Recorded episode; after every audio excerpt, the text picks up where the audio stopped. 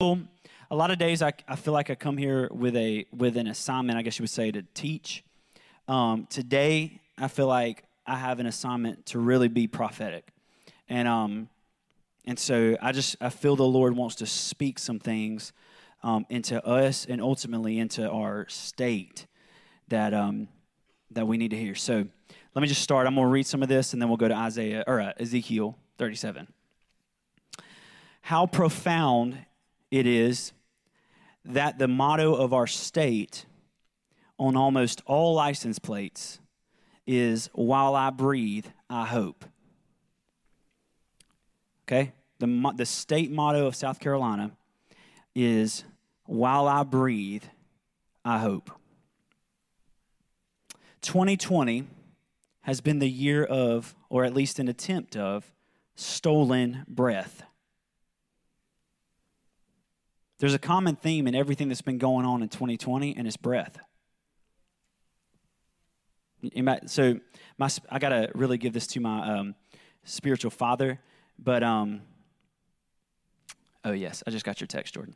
Um, my spiritual father, Lee McDermott, I don't know if he's watching this today, but me and him had a conversation Tuesday, and he just began to download just some amazing stuff over, over this. And so a lot of this came out of that, but he reminded me of that, that 2020 has been the, uh, the year of both clear vision, you would say, and an attack on breath. Right? And the state motto of South Carolina, while I breathe, I hope. I don't see it as a coincidence that our state motto, so a motto, just for everybody uh, that doesn't know, is a statement, a statement encapsulating the guiding beliefs of a group of people. Okay? So that's what a motto is. So when you hear a motto, you hear that and you know really what you need to know about whatever group of people the motto is for. Right? So at South Carolina, we've decided, somebody's decided in the past, that when people think of South Carolina, the thought that we want to come to their mind is while we're breathing, we're hoping. Amazing, okay? so, I don't see it as a coincidence that our state motto is While I Breathe, I Hope. I see it as a prophetic witness of what Yahweh is doing and has been doing in our city. If while listen, I'm just I'm just going to go real deep into some of this stuff. If while I breathe, I hope is true, and I believe scripturally it is, then breath is hope. So life itself becomes hope itself, and death itself becomes hopelessness. While I breathe, I hope. That means life, as long as you got life, you got hope. And the only moment in your life that you've lost hope is death. Okay? So if you have life, you have hope. Let me say it like this if you have breath, you have hope. The message of eternal life is so powerful when seen within the guiding beliefs of our people because it means we have eternal hope. The message of eternal life is so powerful here because it really means we have eternal hope. The Messiah coming to God's death anchored people brings with him the message of the kingdom of God, where unlike any current kingdom of darkness that they resided under, this kingdom would be governed by life and hope to the full. That's what the Messiah brought with him. Hang with me, I'm getting somewhere. So, hope in the Hebrew is tikvah, tikvah in the Old Testament. And in the Greek, it's elpis.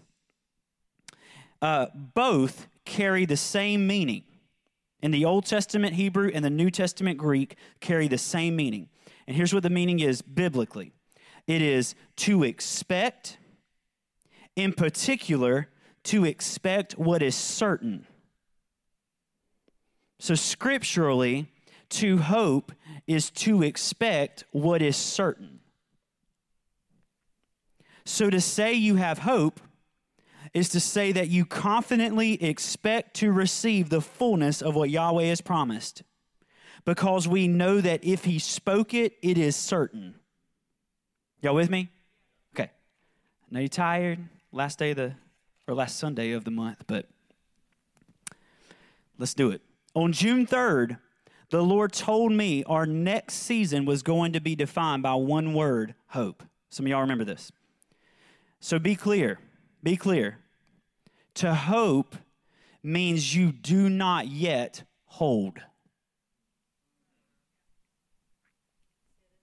To hope, to hope for something means you do not yet hold it. So when uh, when we were going to have a daughter, we hoped for our daughter. But when she was born, we transitioned from hoping for her to enjoying having her. Right? Hope is an expectation to receive what is certain.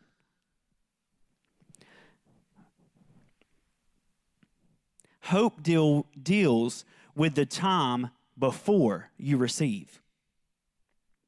Many people confuse this. To say we're in a season of hope, which the Lord told me this next season was going to be defined by hope.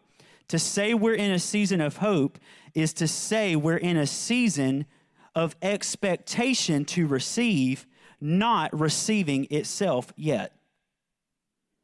Let me say this one more time.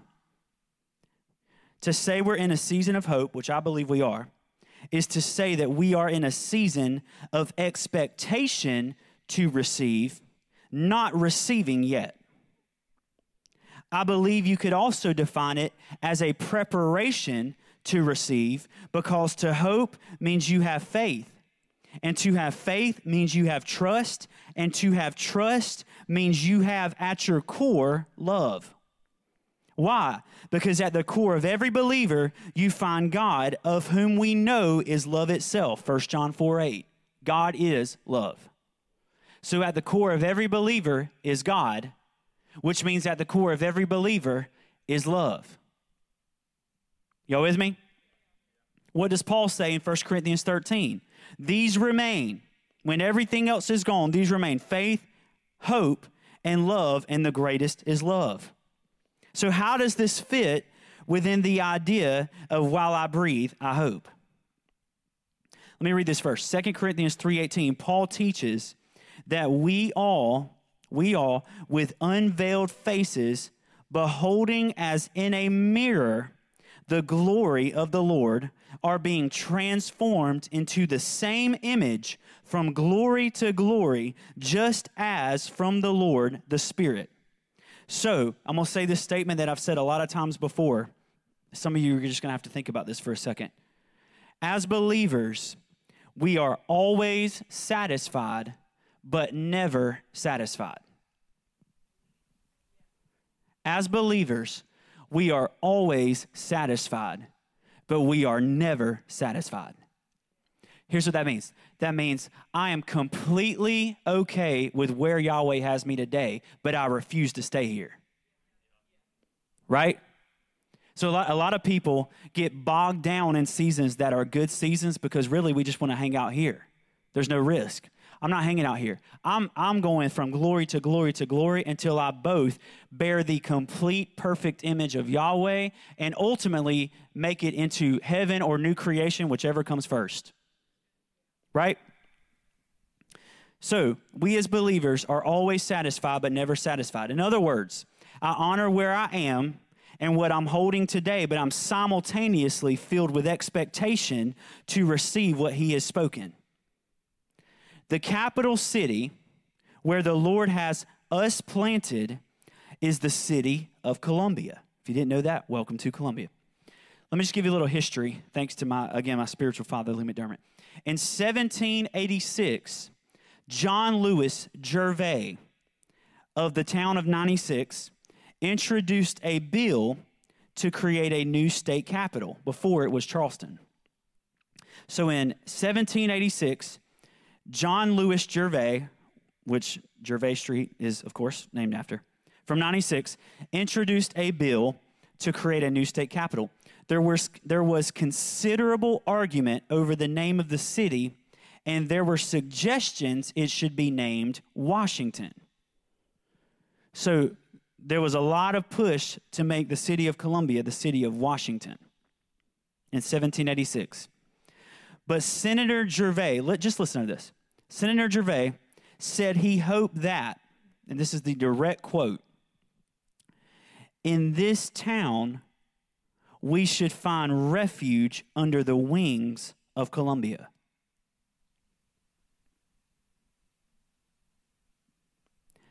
Columbia is the Latin for a dove. Okay?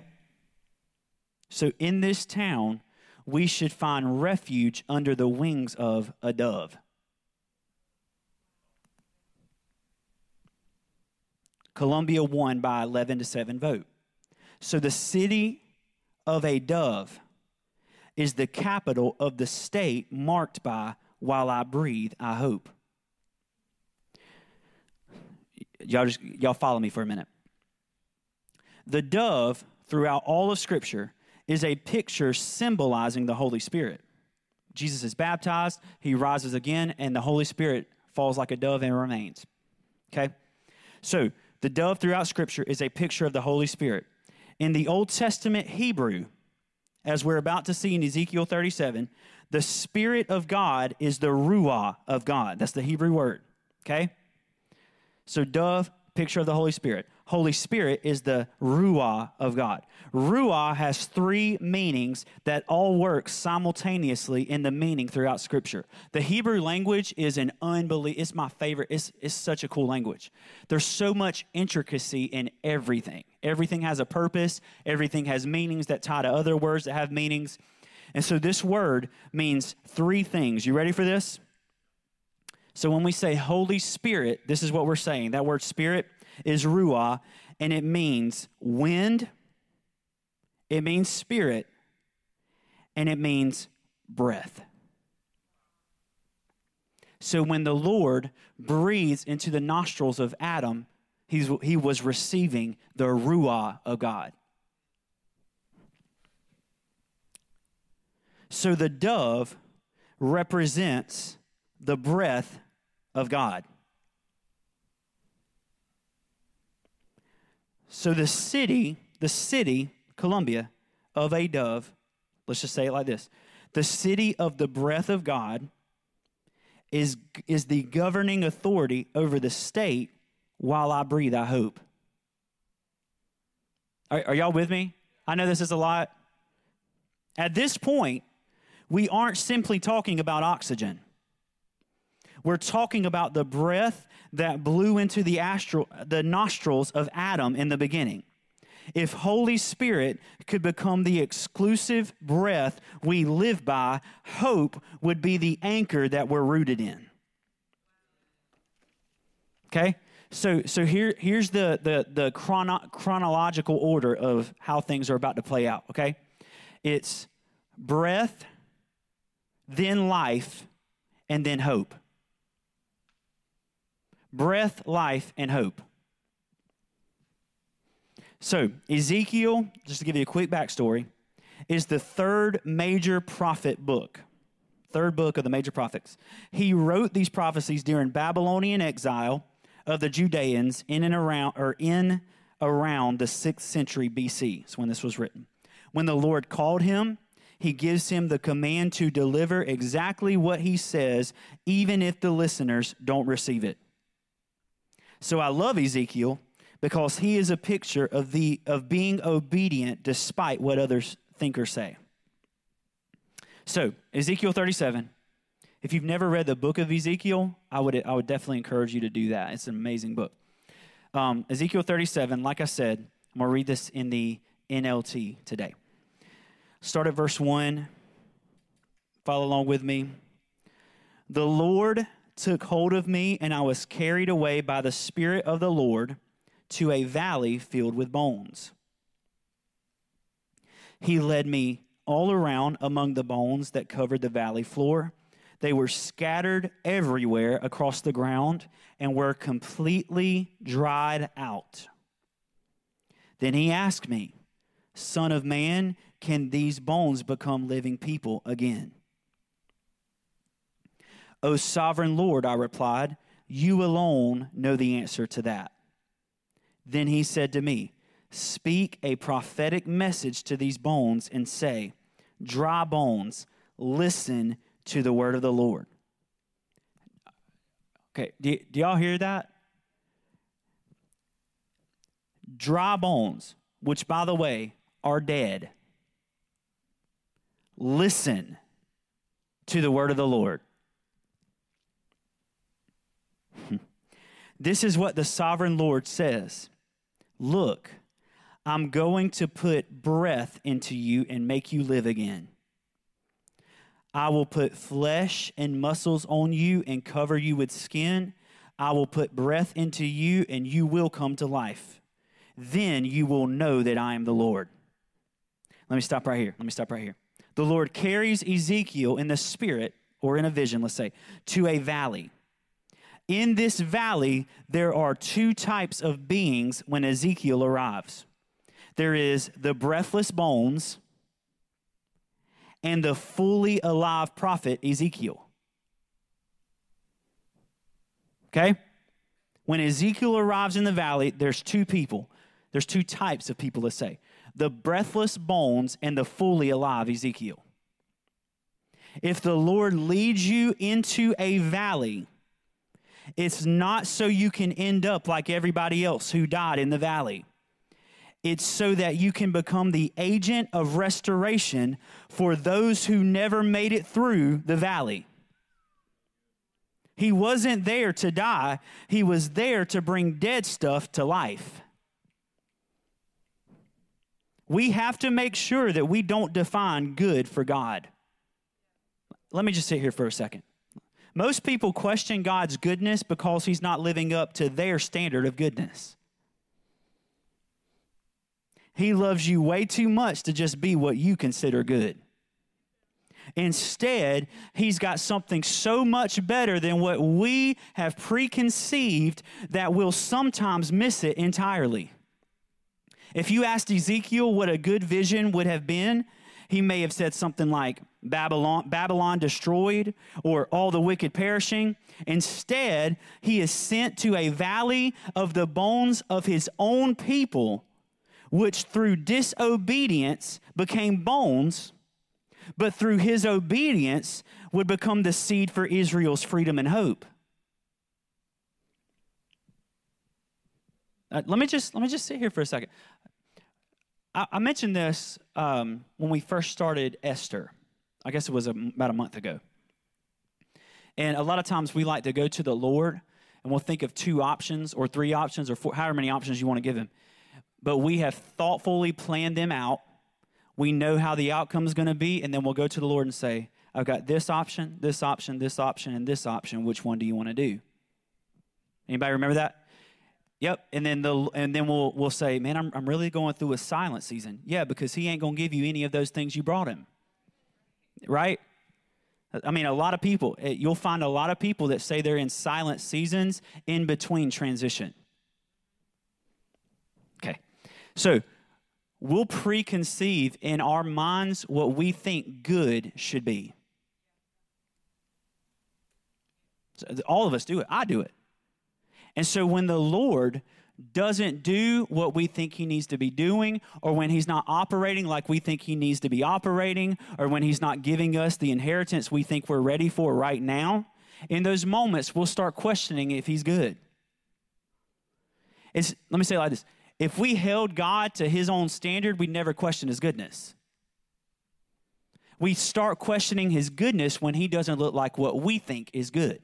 Praise God, he loves us enough to say, I know what's good. At best, you know what's average. Are y'all, are y'all, are y'all with me? This, I mean, this is why a lot of people don't believe in God. Period. Because he doesn't look like what they think God should look like, there must not be a God. And I would say that actually proves to me that he is who he says he is. Thank God he doesn't look like what I wanted him to look like when I was lost. And thank the Lord he doesn't look like he looks, I think he should look like right now when I'm born again. because I'm being transformed into his image rather than how we think things should be, him being transformed into ours. We, we've traded we've traded being transformed into the image of god for thinking god should be transformed into the image of us. And all of this not to get too historical comes from the 18th century enlightenment period when we shoved god into outer space and separated church and state through thomas jefferson and came out with bible translations that had none of the supernatural in it and said we can run the world like we think we need to run the world because we're america and we know exactly what we're doing. Nobody's going to tell us what to do but we'll call on God when we need Him. I mean, so we need to we need to learn history. Do y'all know this happened? Do you know where the phrase separation of church and state came from? There should not be a separation of church and state. The church should be the influential body in the government. That's what the ecclesia is. It's the legislative assembly. So what we did is we said, you know what? We can do this a lot better than he can. So let's separate church and state. We'll do our thing. We'll go to church on Sundays and we'll never have to intertwine the two. And do you know what it has produced? Democrats, Republicans bickering back and forth and nobody unified. So, so we're not sitting around talking about what in the world are we going to do now that, that, now that angels have started flying through all the cities in America uh, you know what I mean? We're sitting around talking about how much we've got to destroy the other person.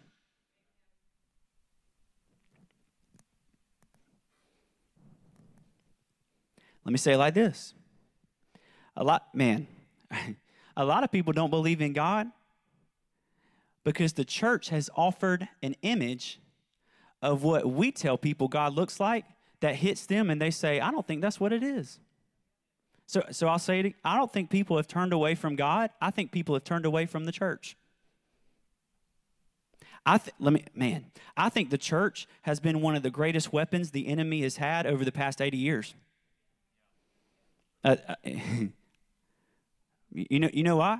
Because the enemy's not gonna the enemy's not gonna show up and say, "Hey, why don't we make this thing evil?" Here's what the enemy's gonna do. He's gonna show up and say, "Why don't we make this thing about us?"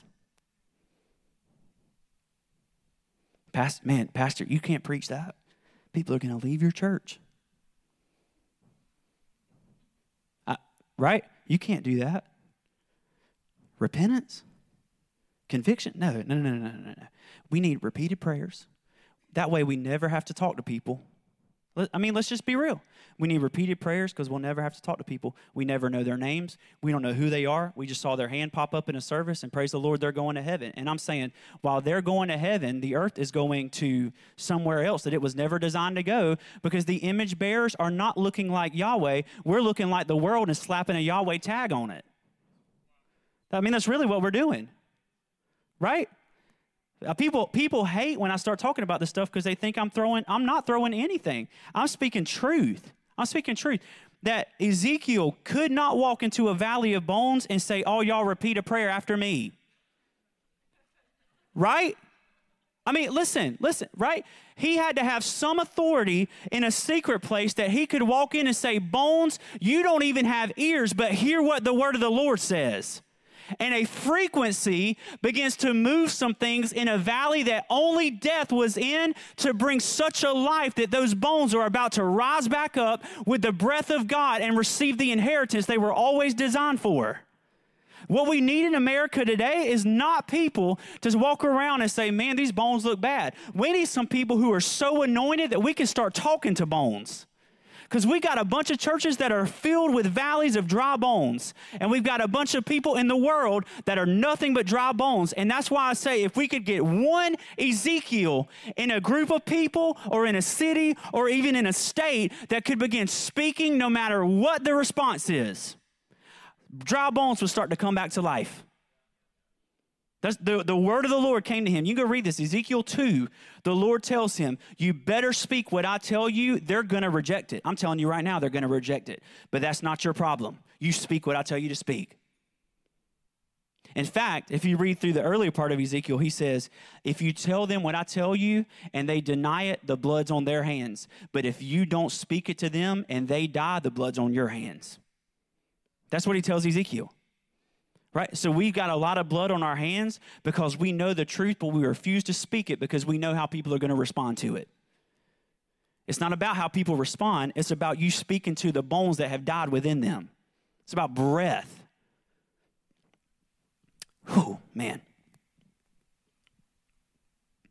He's in a valley filled with bones. In the context of the story, and simply scientifically, they have become dried out bones because they lost their breath. They've become dried out bones because they've lost their breath. When they lost their breath, then, according to verse 11 we're about to read, they lost their hope. This is what the Lord says. I, I, quoted this last week, but let me just read it. Jeremiah 10, 29, 10, and 11 says this. Okay? The Lord says, You, Israel, will be in, or excuse me, excuse me, Judah. You will be in Babylon for 70 years. 70 years. But then I will come and do for you all the things, the good things I have promised, and I will bring you home again. For I know the plans I have for you, declares the Lord plans for good and not disaster, to give you a future and a hope. That's what he speaks through Jeremiah. So, so remember, remember, hope, hope is an expectation or anticipation of receiving something sure or certain. The other definition is a feeling of trust. So I'm about to read the rest of this, but I just want to give get a little context. Time has caused them to doubt the certainty of their hope and future, and therefore lost their expectation of receiving, and ultimately lost their trust. Time. He tells them, You're going to be in exile for 70 years, but then I'm going to bring you home. And they get a few years in, and because of time, they start questioning how true his word is.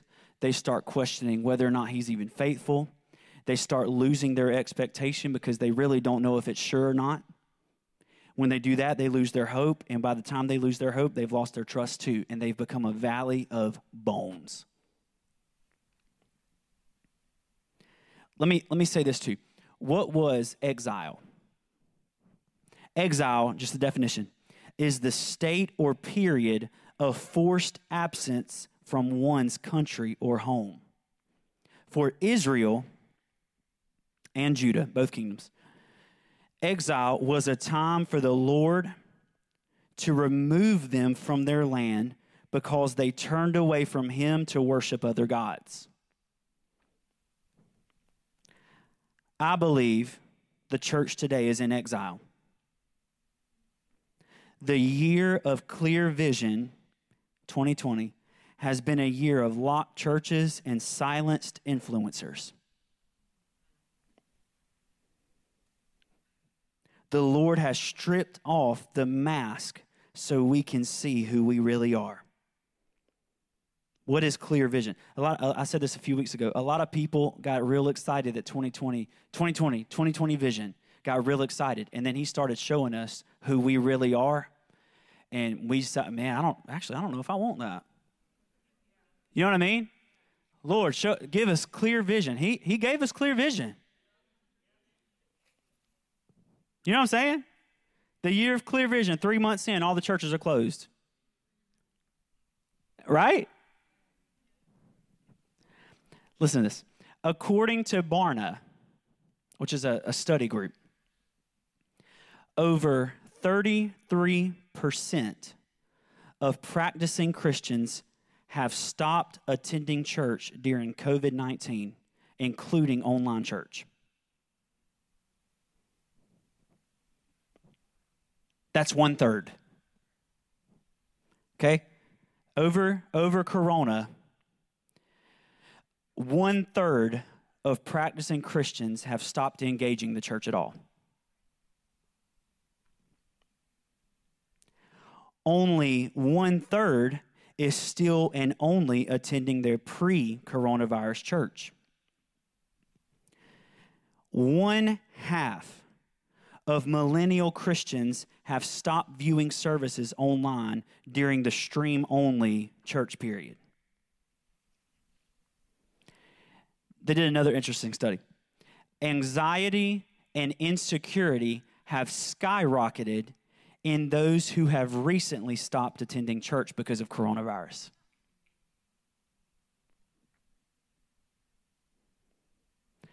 Let, let me just put this in perspective. Last year, I believe it was last year, um, I gave you a study that was recently done by Pew Research. And it found that Christianity was declining at such a rapid rate per decade that by the time I'm 55, I'm 29, by the time I'm age 55, if it keeps going in the same decline, Christianity will be totally extinct in America. That, that's how rapid the drop is. Now, think about this, okay? That was before coronavirus. So it's already declining rapidly. You hit coronavirus, and now one third of those who were still hanging on have now dropped off.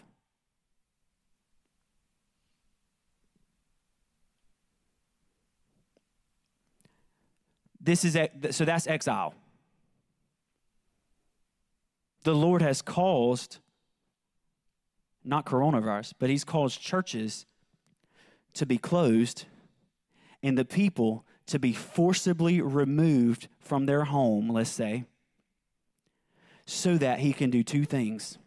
He can clean the place. That's what he tells Israel. I've got to remove you from the land because I can't clean it unless you're gone. Number one and then number two, to cleanse them. Two things. So, so when I read this, I, when I saw this study, I didn't sit around saying, well, man, like this is getting bad. You know what I said?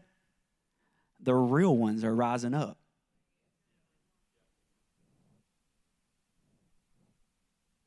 Let me say, right now, there is no show. All the shows have been closed. So right now, there's no show. So either you want him or you don't. The show is not an option right now.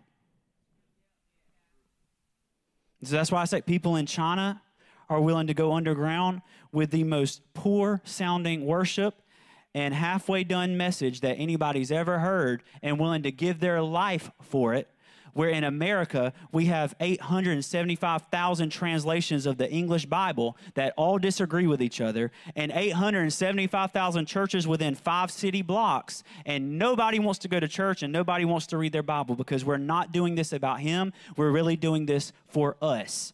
And when it stops becoming a feeding frenzy for the people and instead has to become something that glorifies Him alone, people start dropping like flies because you're not you're, you're not showing up to a building to get your coffee fix and to get your hangout and to get your you know rock and roll music for the weekend. Now you're either in the secret place getting this with him or you're getting nothing.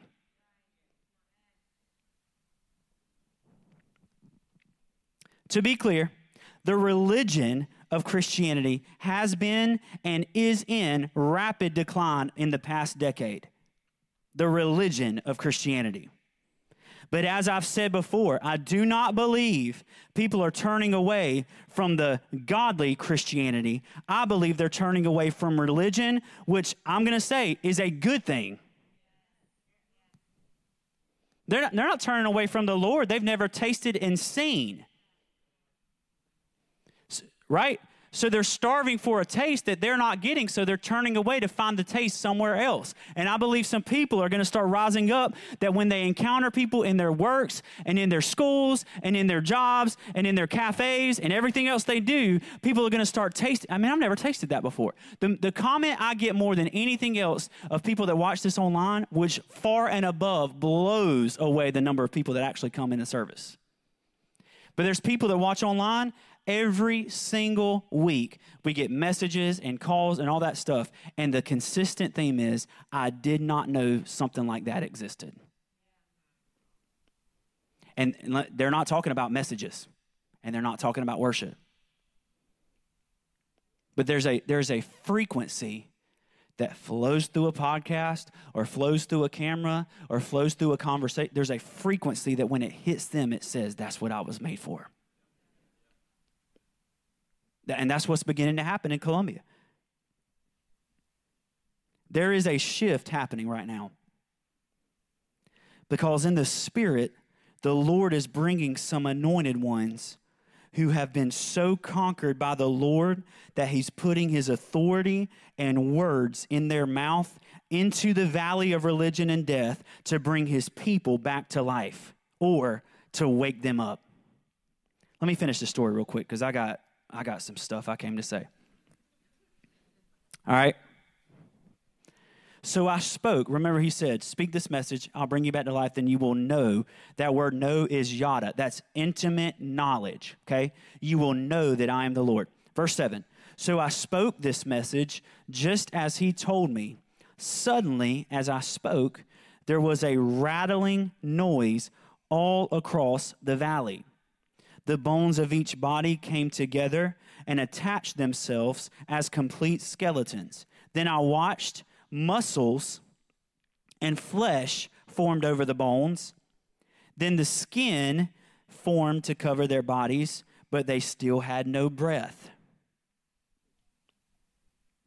They looked alive, but they weren't alive yet. That's what happens when we start talking about the baptism of the Holy Spirit not being for today. You're alive, but you're not alive. Just thought I'd throw that in there. Then he said to me, Speak a prophetic message. Hear this. Speak a prophetic message to the winds, Son of Man. Speak a prophetic message and say, This is what the sovereign Lord says Come, O breath, from the four winds, breathe into these bodies so they may live again. Come, O breath. So I spoke the message as he commanded me, and breath came into their bodies. They all came to life and stood up on their feet, a great army. Then he said to me, Son of man, these bones represent the people of Israel. They are saying, We have become old, dry bones. Listen to this. All hope is gone. Our nation is finished. That sound familiar? That's what I hear a lot of people saying today. All hope is gone. Our nation's finished. Please come snatch us away. Therefore, prophesy to them and say, This is what the sovereign Lord says O my people, I will open your graves of exile and cause you to rise again. Then I will bring you back to the land of Israel when this happens, O my people, you will know that I am the Lord. I will put my spirit in you, and you will live again and return home to your own land. Then you will know that I, the Lord, have spoken, and I have done what I said. Yes, the Lord has spoken. Whew, man. Get you some of that. Yahweh is sending his breath again but I believe he's going to do it in places like the South who are dead and dry and hopeless through hidden ones who have been seeing a whole new cosmos in the secret place. I mean, I told you I came with a prophetic feeling today.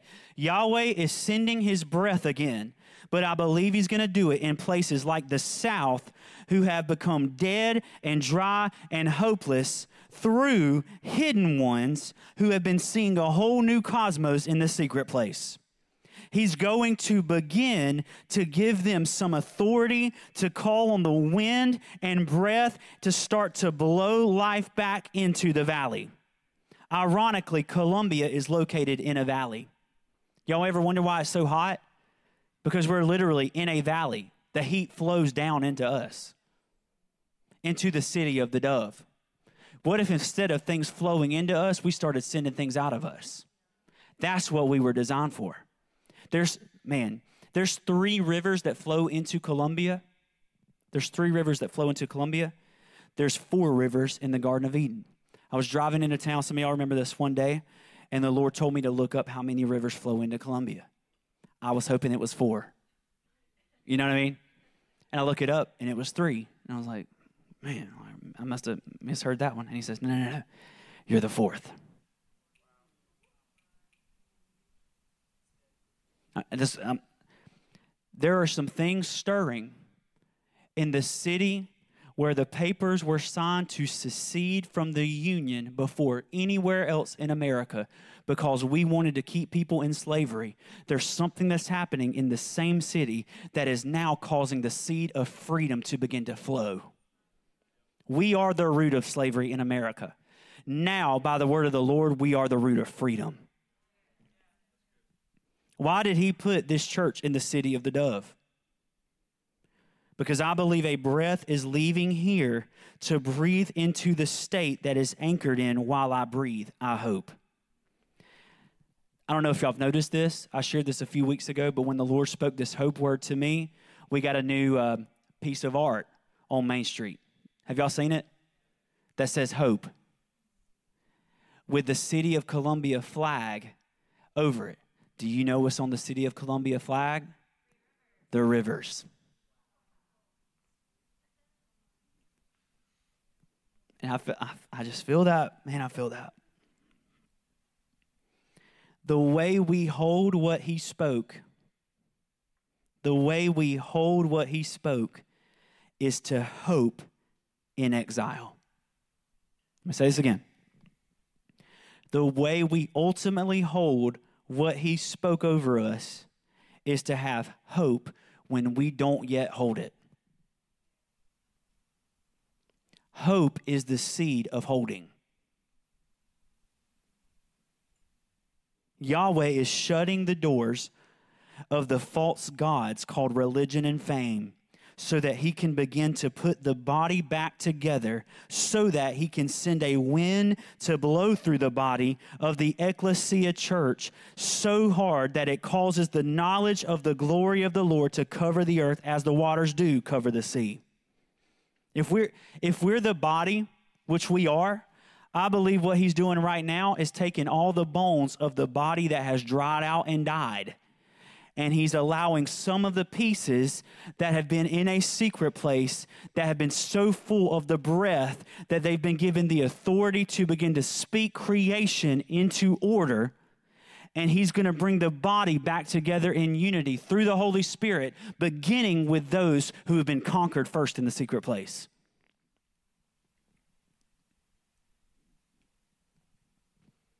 I just, all I see and all I feel and all we talk to, I feel like, is people who in this season feel like we've lost hope.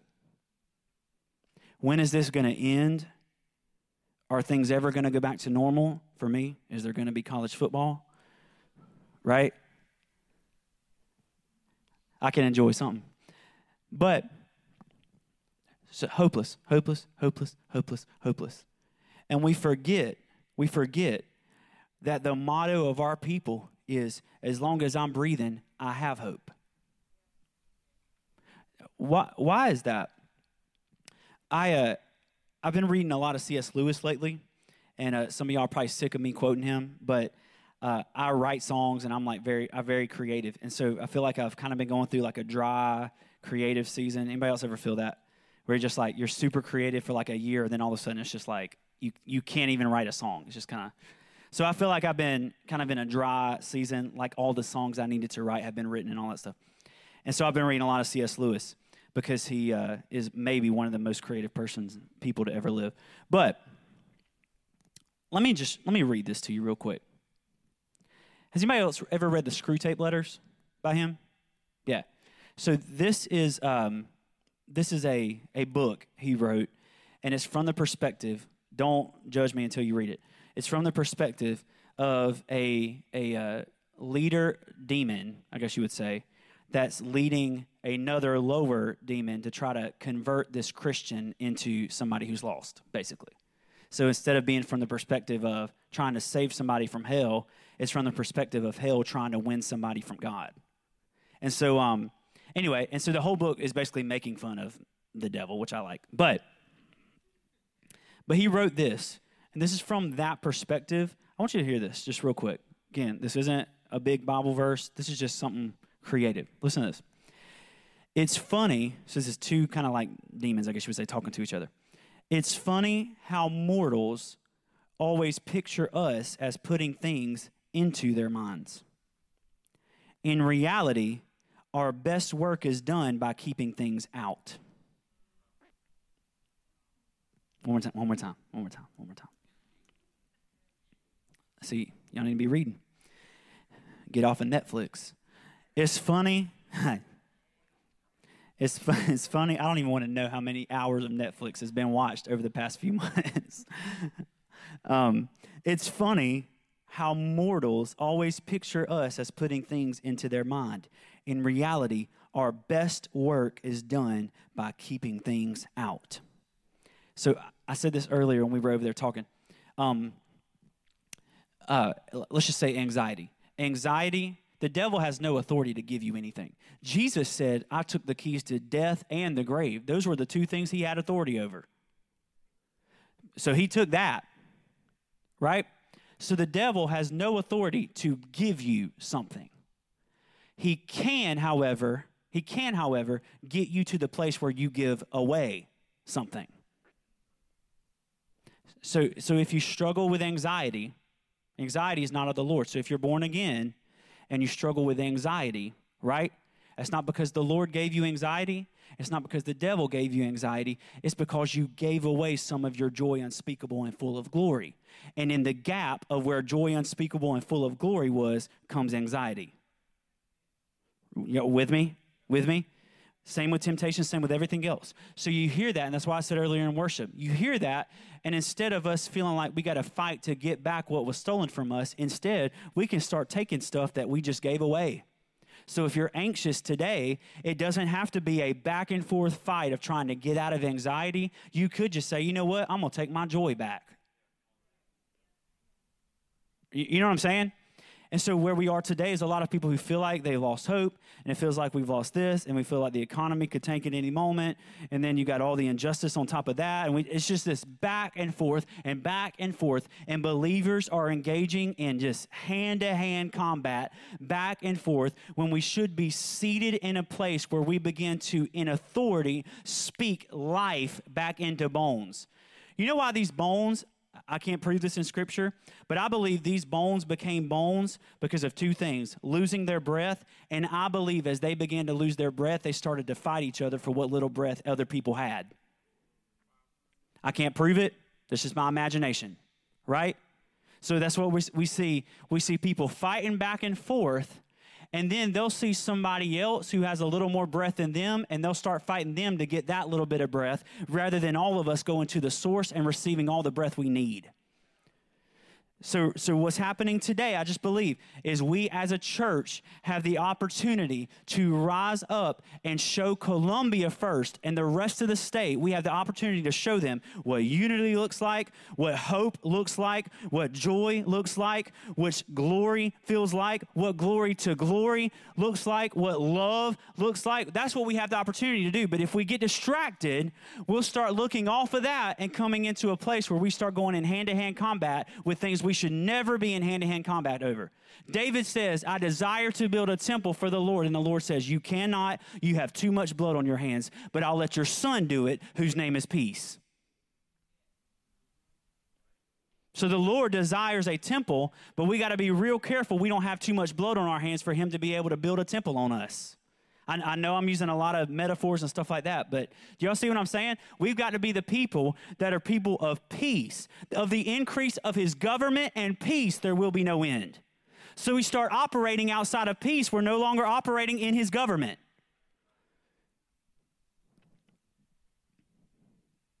Let me read Isaiah 51. Daniel, come up here. If you don't mind. Get up here. No, I'm just kidding. I got to get a drink, drinking coffee. One day I had kombucha on stage in the theater and uh, got roasted because people said I was, was drinking on stage. Um, that's where we are in the South, y'all. All right.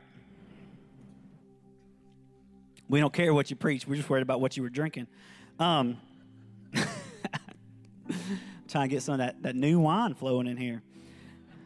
Just joking, just joking, just joking. I set, I, I set myself up for a lot of this stuff. Isaiah, listen, Isaiah 51. Isaiah 51. Hear this in the context of, of, of today. Listen to me, you who chase after righteousness, you who passionately pursue the Lord. Look back to Abraham, the rock from which you were cut, to Sarah, the quarry from which you were dug, and remember what I did for them. Look to Abraham, your father, and to Sarah, who bore you. For when I called Abraham, he was but one person.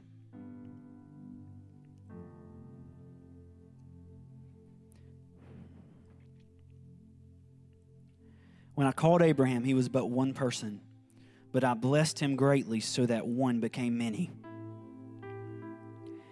Indeed, Yahweh will comfort Zion, restore her and comfort all her broken places. He will transform her wilderness into the garden of bliss, her desert into the garden of Yahweh.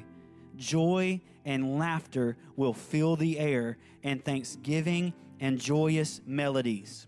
Listen to me, my people. Pay attention to me, my nation. For I release my teaching to the nations and I will cause the light of justice to rest on them.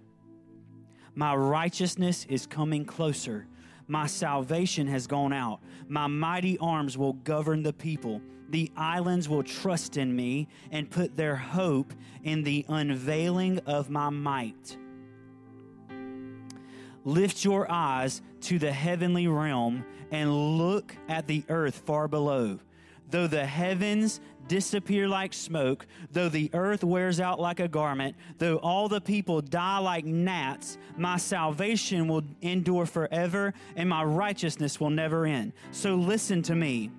You who care for what is right, who treasure my teachings in your heart, do not fear the insult of others.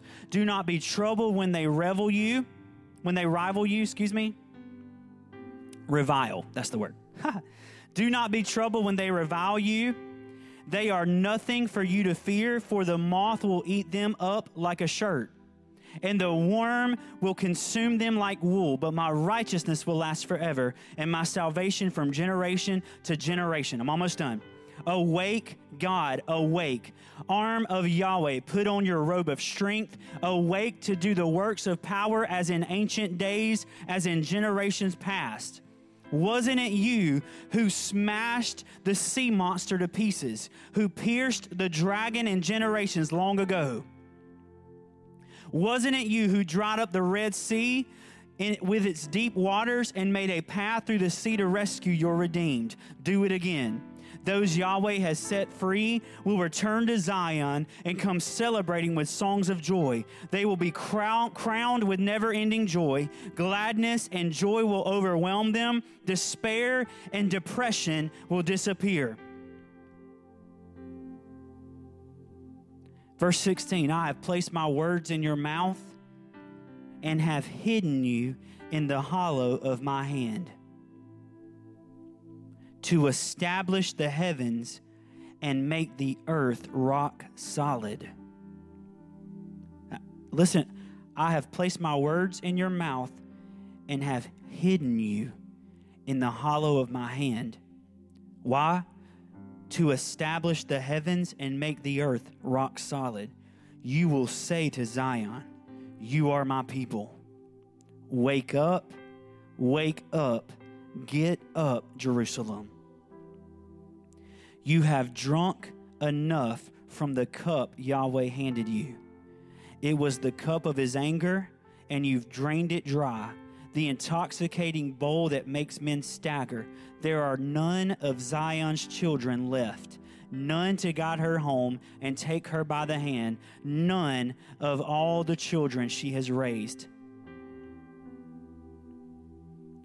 So listen, verse 21 you who are weak and wounded, who are intoxicated not with wine, but with God's anger. This is what your sovereign ruler says Lord Yahweh, your God, the mighty defender of his people, says, Look, I have removed from your hand the intoxicating cup that made you stagger. You will no longer drink from the bowl of my anger. Instead, I will put that bowl in the hands of your tormentors who said to you, Lie down so we can walk all over you. For your back became like the ground they trampled on, like a street for them to walk on. Wake up Open your eyes, beautiful Zion. Put on your majestic strength. Jerusalem, the sacred city, put on your glory garments. Never again will the unclean enter your gates. Arise and shake off your dust. Sit enthroned, Jerusalem. Break off your shackles of bondage from your neck, you captive daughter of Zion. For this is what the Lord has to say. You were sold for nothing now you will be redeemed without any payment. For Yahweh says, Long ago my people went down to Egypt and lived as foreigners there. And for no good reason Assyria, Assyria oppressed them. And now what have I here, says the Lord? Indeed, I'm almost done. Last verse. My people have been taken into bondage without cause, while mocking rulers how? And every day my name is continually despised, says Yahweh. Therefore, my people will know the power of my name, and they will know in that day that I am the one who promised them, Behold, I am here.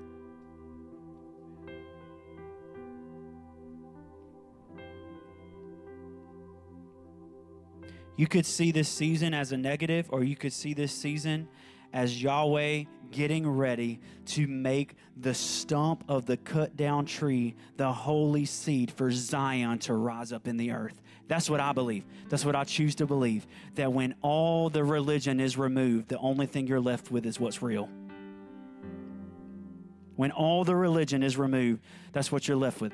So we could fear, we could fear, we could fear Corona, we could fear everything else, or we could be those that stand up with a hope in the midst of everybody else being afraid.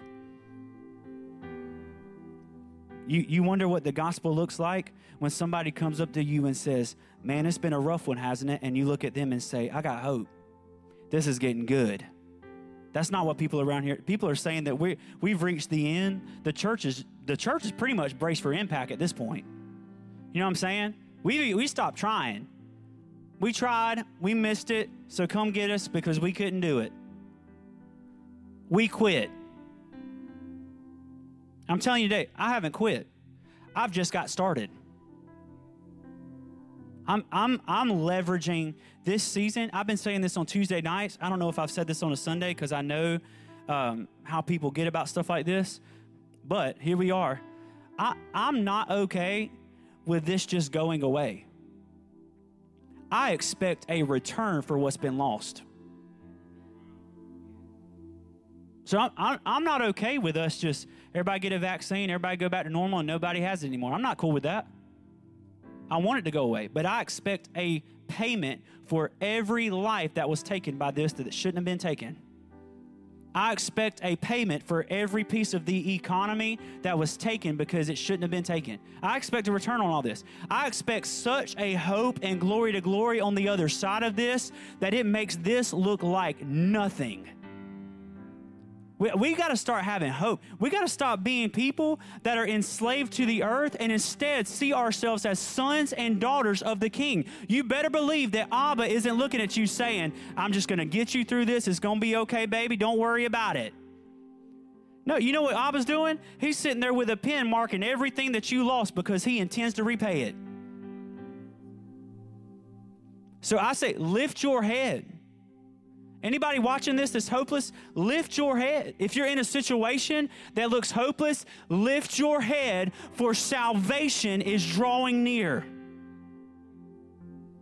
Lift your head. We have no place for despair in our lives. We have no place for anxiety and depression and worry and fear and what might happen. We know what's going to happen. The kingdoms of this world have become the kingdoms of our Lord and of his Christ. That's what's going to happen. And if it takes the church being closed so that all the real ones can rise up and say, I don't need a show, I just need him, then that's what it's going to take. But he intends to make every kingdom on planet earth the kingdom of our Lord and of his Christ. If it takes one man in a valley of dry bones that says, Bones, I got something to say, you better listen or one woman that's standing in the middle of a valley of dry bones, or a family of dry bones, or a job of dry bones that says, Bones, you might not have ears, but I'm about to release a frequency that's going to cause you to come back to life. I mean, we, th- this is a lot more than just being happy. This, is, this isn't a message on how to be happy. This is a message on how to help Jesus bring new creation into the cosmos. And I promise you, you'll be happy too. You know what I'm saying? I, I, we, we, give this, we give this persona that Christianity is all about suffer and suffer and suffer and suffer and suffer. And we're not talking about persecution. We're talking about you're going to be anxious, you're going to be worried, it's going to be awful, you're going to have to tithe instead of use that money for whatever you want to You're going to have to do all this stuff. But it's all right, brother, because you're going to get a crown one day. You know what I'm saying? Yeah, you're going to get a crown. I'm, I'm not. That's. Let me tell y'all something. If that's what this is, well, then, then why do we even show up? For real. And that's why people aren't showing up anymore. That's not what this is. He didn't say, pray, Father in heaven, hallowed be your name. Can't wait to get with you and get out of this old wretched place. That's not what he said, right? Teach us how to pray, all right? Father in heaven, hallowed be your name. Your kingdom come. Your will be done on earth as it is in heaven. We stopped believing for that a long time ago. We stopped believing for on earth as it is in heaven about the time that we started teaching that it's better to escape than to remain. Who cares? Who cares about on earth as it is in heaven? Because we're getting to heaven. I'm going to get to heaven too. But I primarily intend to get to heaven by bringing it here. If you're new, welcome. Um, but I mean, th- that's that's what you call orthodoxy. That's what you call theology. That's what you call scriptural theology. Jesus came with the message the kingdom is at hand. What does at hand mean? It means the kingdom's so close you can reach out and touch it. The kingdom is at hand. The kingdom is not five years away, but I came to get y'all out. The kingdom is here, so I'm going to transform you into the image of the one that can cause the kingdom to begin to explode across the globe. I want people in my city saved.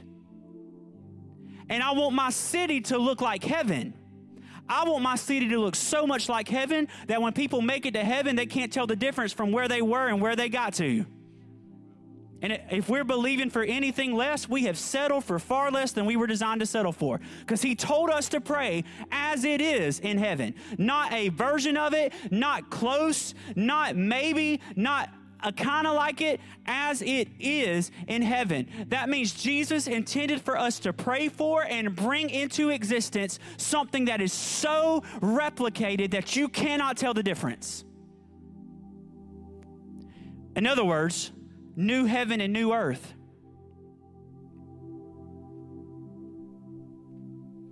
Valley of dry bones. In the spirit, Ezekiel is led into a valley and he's looking around and he's walking around, stepping over bones. And the Lord says, Ezekiel,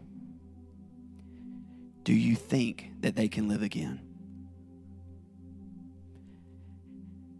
I can, again, I can't prove this, but the Lord revealed to him that it was Israel. So I would dare to say that in this vision, he knew he was walking around the bones of people in Israel. And he's walking around. And he said, These are my people. He knows why they got into exile because they turned away from the Lord. So when the Lord says, Can these bones live again? He's got to be thinking, one, I don't know. Only you know. Two, I don't know if they should.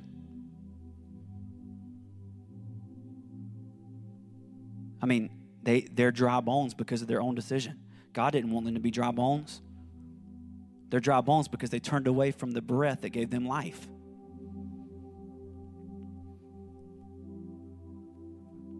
Can these bones live? I don't know. Only you know. And then he tells Ezekiel to speak to him. Wouldn't it be a lot easier for Yahweh to say, Ezekiel, check this out? Bones live. He doesn't do that. He says, Son of man. Sound, does that sound familiar? Son of man. Jesus, if you didn't catch that. Son of man, speak to these bones. And he speaks, and a body is formed out of all the bones. Bodies everywhere, but they're still dead. And the Lord then turns around and says, Now I want you to speak to the wind. And as Ezekiel begins to speak to the four winds, the breath of God begins to blow through this valley. And the valley that just a moment before was death and dry and dry bones and hopelessness becomes a valley of an army of people fully alive. And it started, it started not with great church services, not with a big conference, and not with a stadium gathering. It started with a man who was so conquered that he had the authority to say, wins. I command you to breathe life into these bones.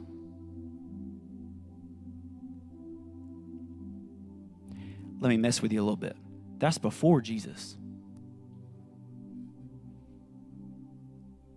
That's before Jesus came. If Ezekiel, on the back end, before Jesus came, can have an authority to speak to dry bones, I wonder what would happen to a group of people who have become the righteousness of God in Christ Jesus, filled with the same power that raised Christ Jesus from the dead could do conquered. I mean, don't don't read these Old Testament stories and be like, "Man, I want to do that." No, you need to read those Old Testament stories and say, "I need to be shooting for way more than that." Cuz I'm on the other end of the blood. At best, Ezekiel had an scapegoat in the Old Testament system. We, at our worst, have the blood of Jesus.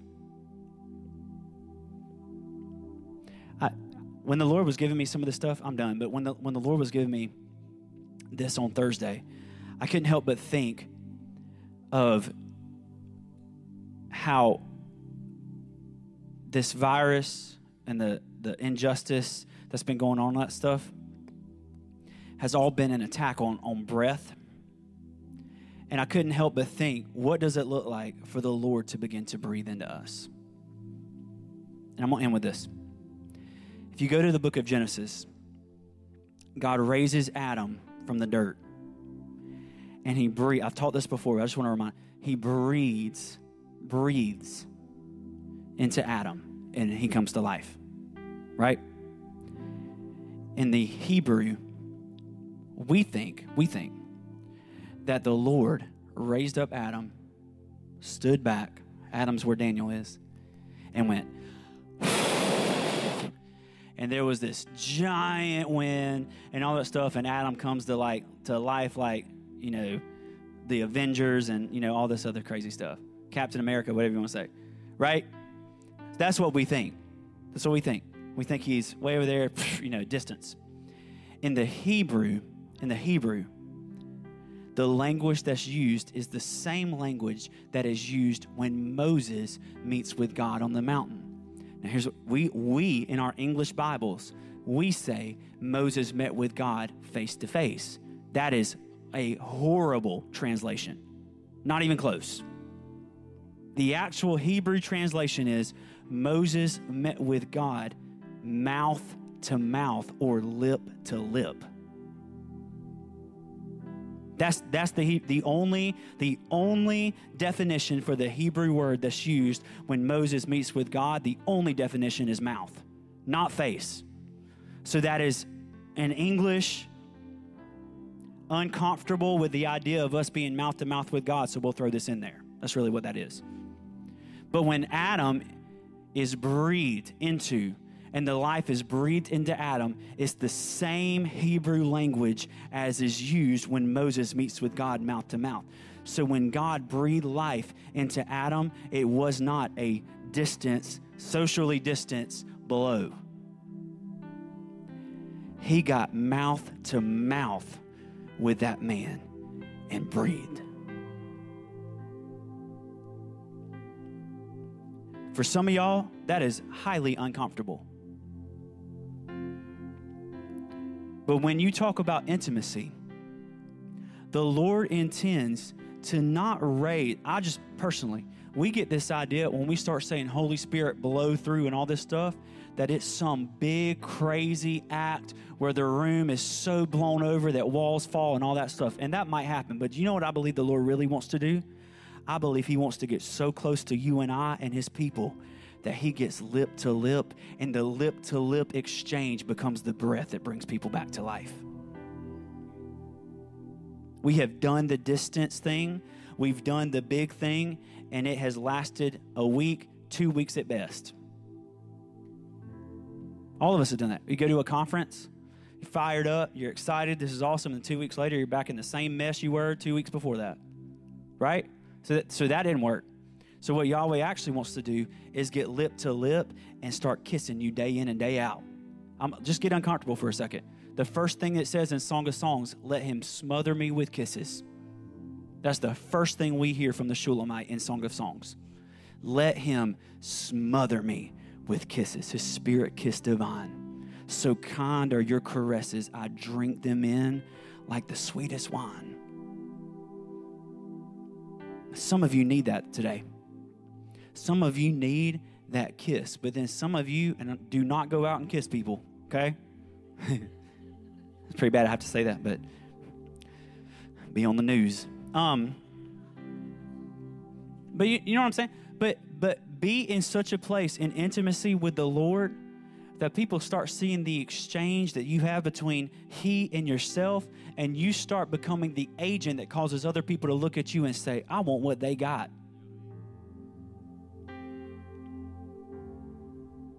We need some PDA in the church.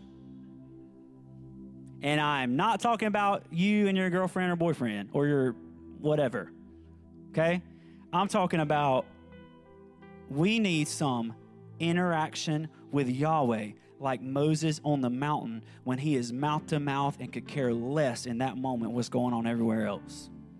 Aaron's down there building a gold calf like a crazy man, but I'm going to stay on the mountain and get some more kisses. You know what I'm saying? That's, I mean, that's some weird language. There's your Hebrew lesson for today. This is what you believe in. Um, I'm just playing, but I, I just I feel this. I feel this all over me that we have been given an opportunity right now. We've been given an opportunity to start to speak to some dry bones around us. I'm gonna warn you, and then we're gonna pray. I'm gonna warn you. I believe that word the Lord spoke to me this morning, and this is just for our family. So if you're watching, you know, you can hang in here too. But for the people in this room, I feel like something the Lord spoke to me this morning is that the fox thing, that there are some foxes that we have allowed to sneak into our garden and take stuff that the Lord has planted. I said this earlier. The only way foxes can sneak in and take stuff the Lord has planted is if you're not watching your vineyard, if you're distracted. The only way, the only way that these little foxes or these little nuggets of ideas or these little thoughts or these little ideas of who you are that he doesn't say you are, etc. The only way all these things start getting plucked out of your garden is if you start getting distracted and turn away from the one thing. So I'm going to encourage you. What the enemy wants more than anything else in this season is to distract the body from what Yahweh is doing. More than anything else, he wants you distracted. Because again, he can't give you anything, but he can try to make you distracted. So if that's you today, if you feel like you have been in a season where your quiet time hasn't been great, or you've been struggling to stay consistent with the Lord, or you've been hopeless, or you have felt down and just just dry and all that stuff, don't get distracted. Don't start turning to the right or to the left. That is the moment to dig deep, dig your roots in, and start letting Him begin to breathe again. You know what Psalm 1 says? Psalm 1 says that we are trees planted by streams that bear fruit in every season. There's not one season where our leaves are shriveled up. So if you're going through a dry season, I want to encourage you, not bring you down in this, but I want to encourage you that if you're in a dry season, believers are not called. This is just my opinion. You can believe differently and we can still roll together. I don't know if believers are ever called to be in dry seasons.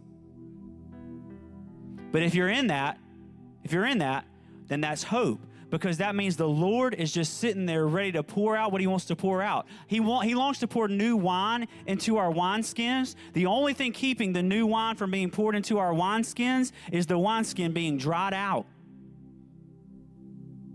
So let Him begin to baptize you in the anointing that gives you your pliability back so He can actually pour out the new wine into what you can contain.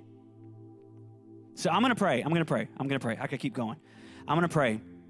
And as I pray, I just want all of us to begin to ask the Lord, what are the points in our lives that He's allowed us to get distracted? Or that, not that He's allowed us, that we've allowed ourselves to get distracted? And where are the places in our lives that we need to start to breathe into? Could be people, it could be ourselves.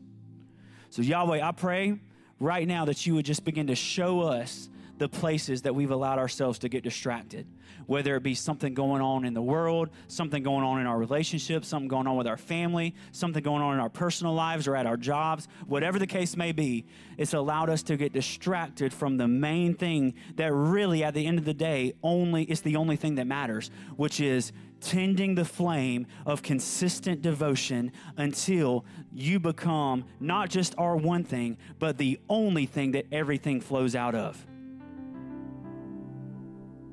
Show us the places we've been distracted. And simultaneously begin to breathe into the places that have become dry.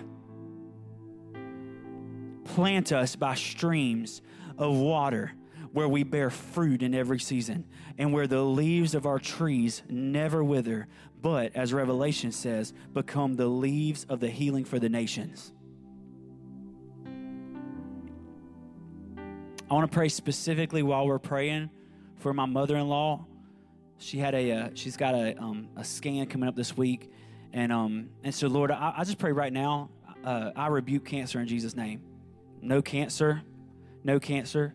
This is going to be nothing. In fact, I pray that as they go to to check out these these lumps, I pray that they'll go to check them out and not even know what they're talking about. I pray they'll be gone in Jesus' name.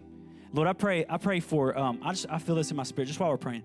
Camille, I don't know if you're watching this. She's a part of our family. Um, I just pray over you. I pray healing into you in Jesus' name. It's been a struggle back and forth of struggling with symptoms, of struggling with things going on in your life. And I pray right now that the Lord would begin to pay back what the enemy has tried to take from you. I pray that all the symptoms would be gone. I pray that you would begin to live in such a health that you can get back to the things you love. And God, I, I pray specifically over our family in this church and everybody watching this, but, but really for our family here. I pray that you would allow the Holy Spirit to be so relevant to our lives, so prevalent in everything that we do, that it would cause a unity to come out of this room that becomes the seed for the kingdom of God to advance in Columbia. I thank you for this family. I thank you for what you're doing in us. It's in your name that we pray. Amen. Amen.